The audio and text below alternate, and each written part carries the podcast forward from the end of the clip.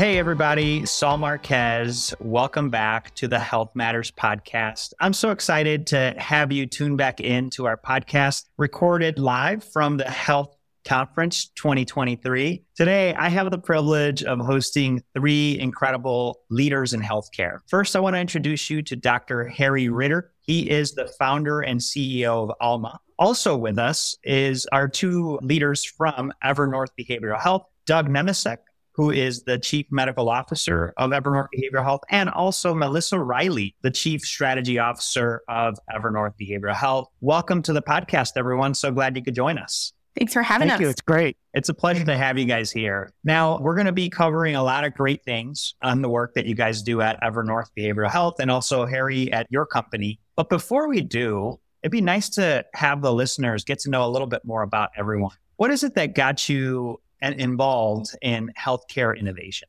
Well, I can go first. I'm Doug Nemecek, the Chief Medical Officer at Evernorth Behavioral Health. And what I'd say is, I recall as a psychiatrist, just being in practice, how much I just wished we had better ways to take care of people, better treatments, better options of care, and really could make it simple and easy for people to get better from whatever was causing issues with their mental health or from a substance use perspective. And so from that, just got really interested in what's the innovation and how can we really all partner together to make this journey better for people.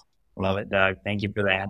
I guess I'll go next. And so, well, I don't know that a lot of people know this about me, but I'm a second generation innovative health company employee. So both my parents were in health insurance. So it just seemed really natural after law school when I was looking for a job. The place that I would look is at a health insurance company. And I've really found a place over the last 20 years in the space, always kind of at the forefront of new product innovation. And so when Evernorth called talking about, hey, they want to do behavioral health differently, it just seemed like such a natural and perfect fit to take the role. Love it, Melissa. Thank you for sharing that.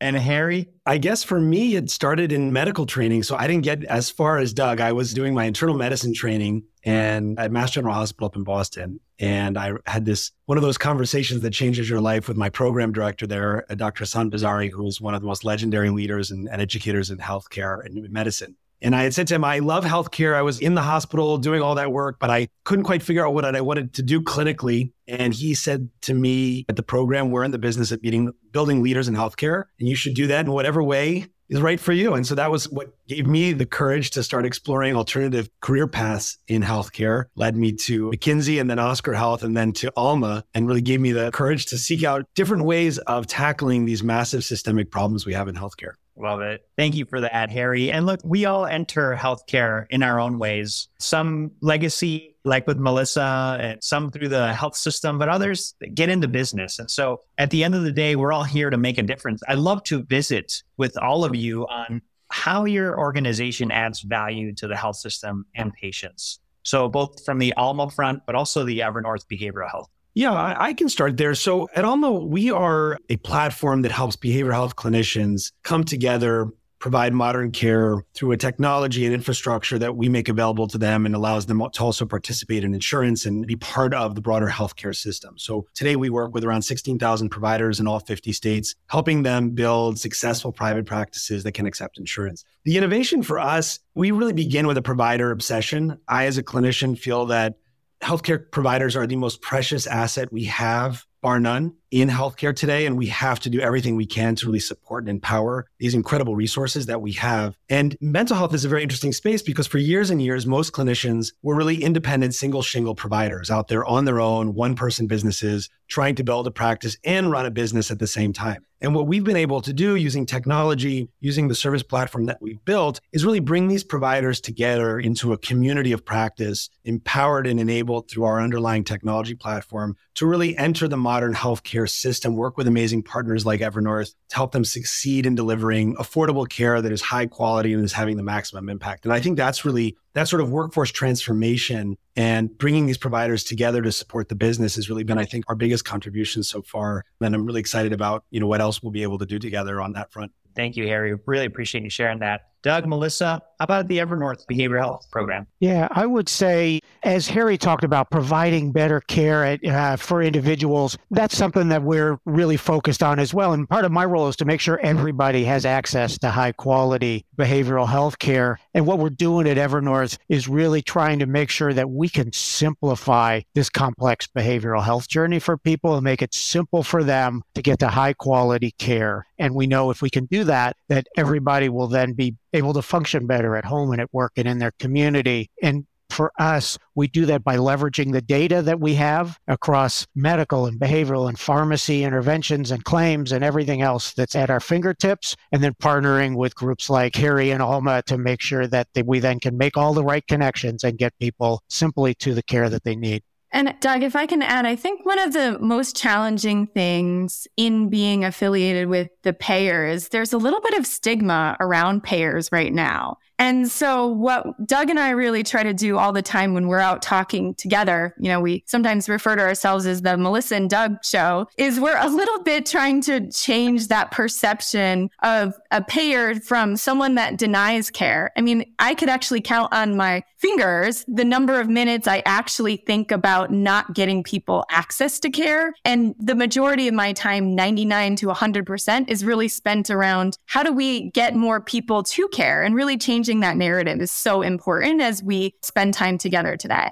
That's great. No, I really, really appreciate it. And, and, you know, it's refreshing to speak with you three specifically on this behavioral health piece, which a lot of people struggle with. And we have a lot of sort of a hangover, so to speak, on behavioral health after COVID. I know it's still around, but you know, the tough times with COVID. And so this topic of how do we improve and get better and measurement comes to the forefront, right? Why is measurement so important when providing behavioral care?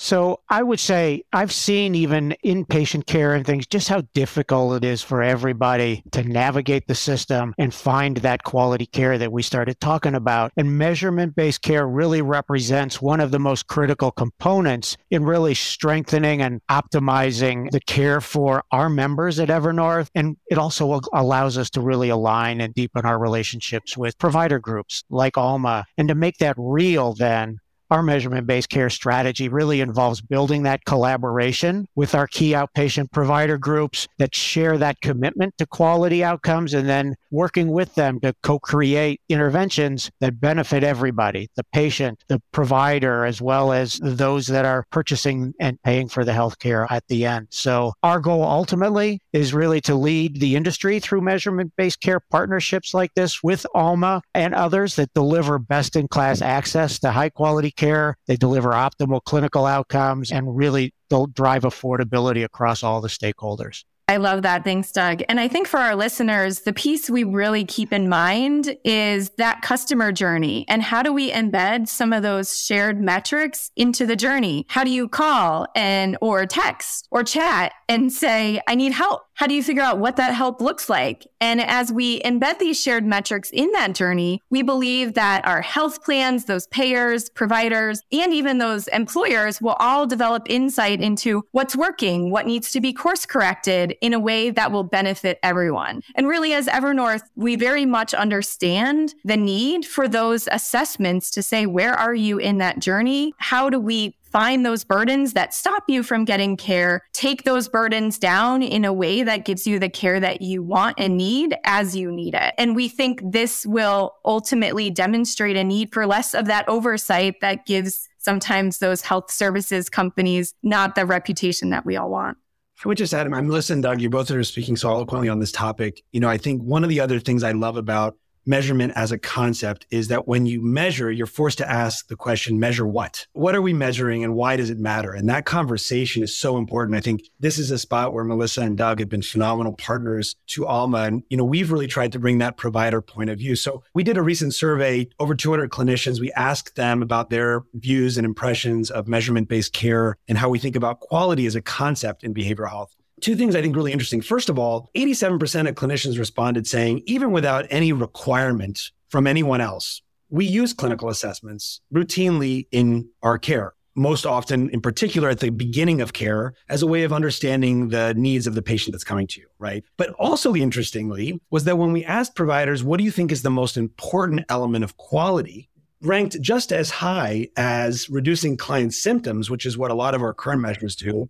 They talked about the important to think about client functioning and how do we think about and measure client functioning or the strength of the client and therapist relationship. And so what measurement based care enables is not only the opportunity to power all the things that Doug and Melissa mentioned, but also the space for the dialogue about really what is quality, right? What are we trying to do collectively and how do we start to adapt even more expansive understandings of what really drives at the end of the day the outcomes that matter in the world and I think that's a really important part of what this movement does is create space for that dialogue. Yeah, thank you for that, Harry. Great discussion too. You know, at the end of the day, we do want to level set on what is quality and from a payer, provider to the employer in many cases that's seeking this care for their employees or government institutions. So this is a great, great collaboration that I see between two great organizations. What do you see as the biggest barrier to implementing value-based approaches in patient care? I know, Harry, you sort of brought up that topic. Yeah, I'll, I'll, start with two things, and I'm sure Doug and Melissa may have other thoughts to contribute here. Doug has a maxim he often repeats, which I think is absolutely right, which is what is measured improves, right? When we measure things, when we think about the data, when we look at the data, we take the time to ask the question why and start to develop the solutions and initiatives that move the ball forward. In this space, two challenges that I think are really important to think about. The first is provider trust. Providers today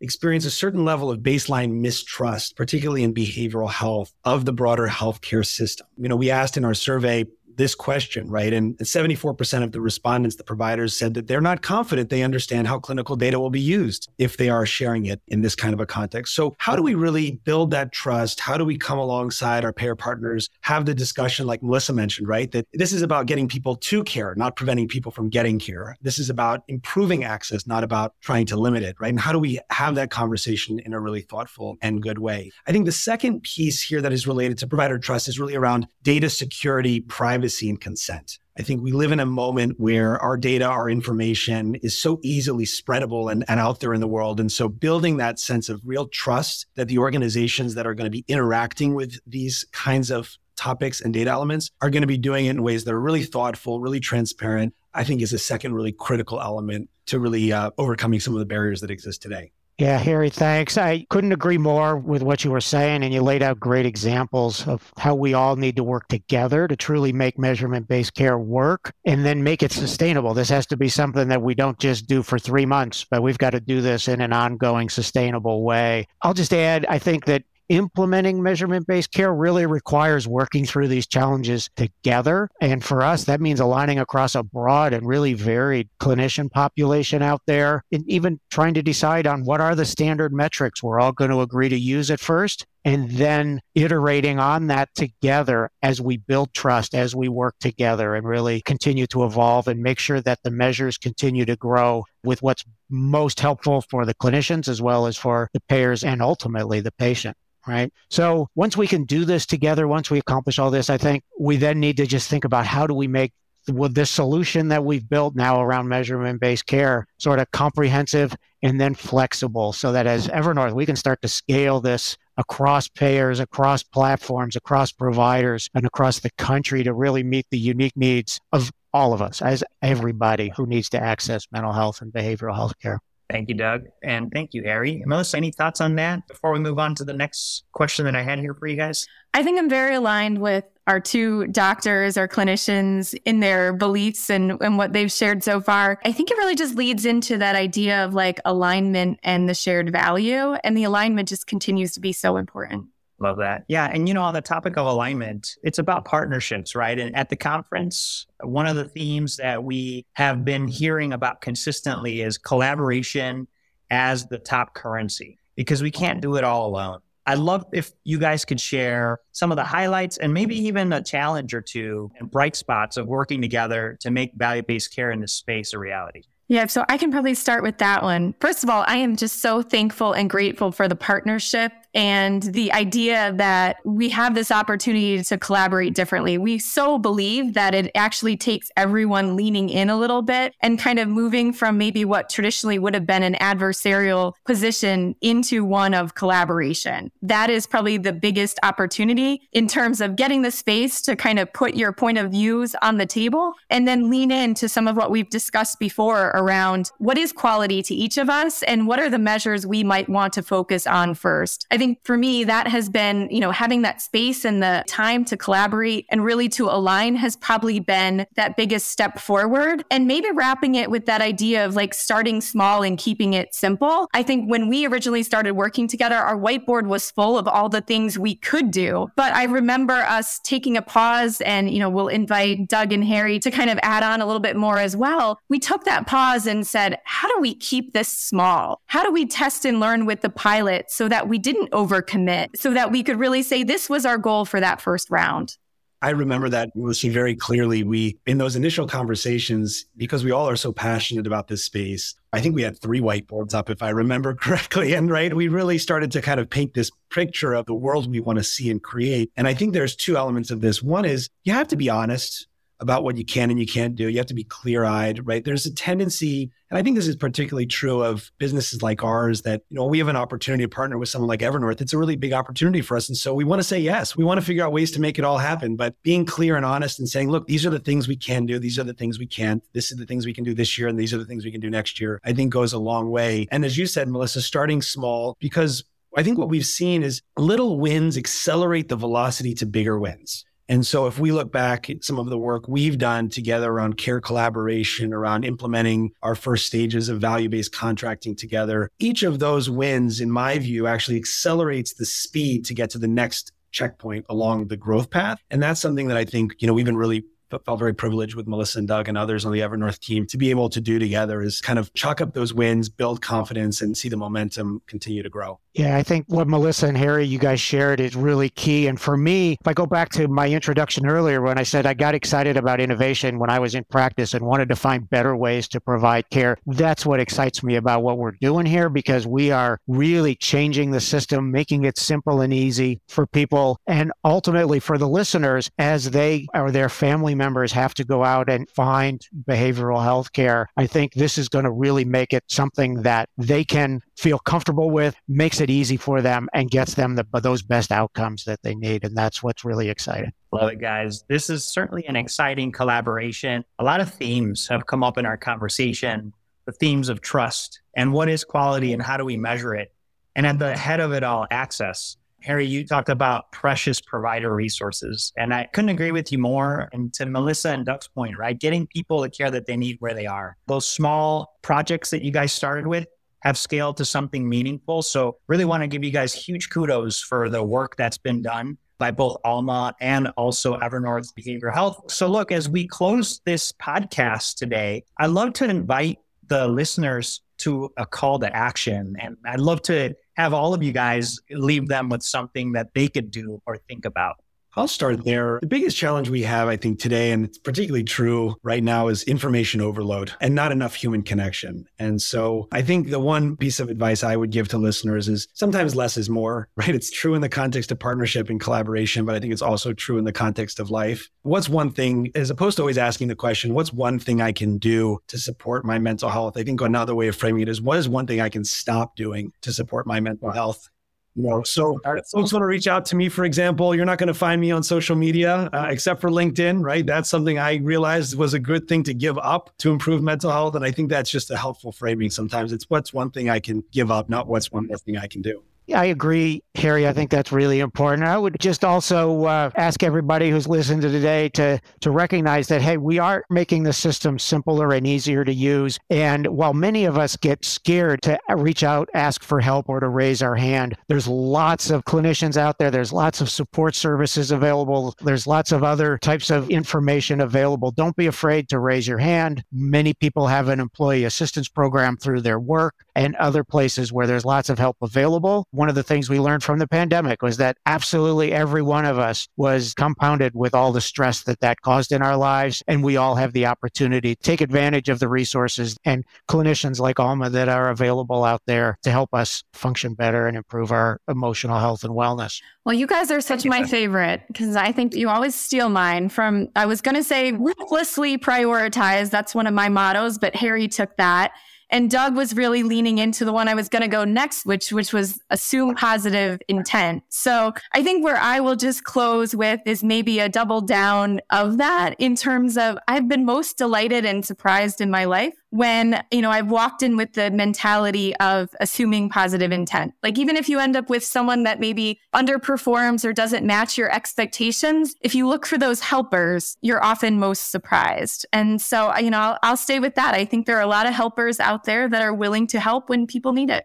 That's great. Well, Melissa, that's a testament to the alignment between you three and obviously the two organizations. Love that. Folks, take action. One less thing. You know, what's one less thing you could do? Ask for help and assume the best. We've got two great organizations here leading the way in behavioral health. Can't thank all of you enough. In the show notes, we're going to leave ways for you all to get in touch with Harry at Alma, as well as Doug and Melissa at Evernorth Behavioral Health.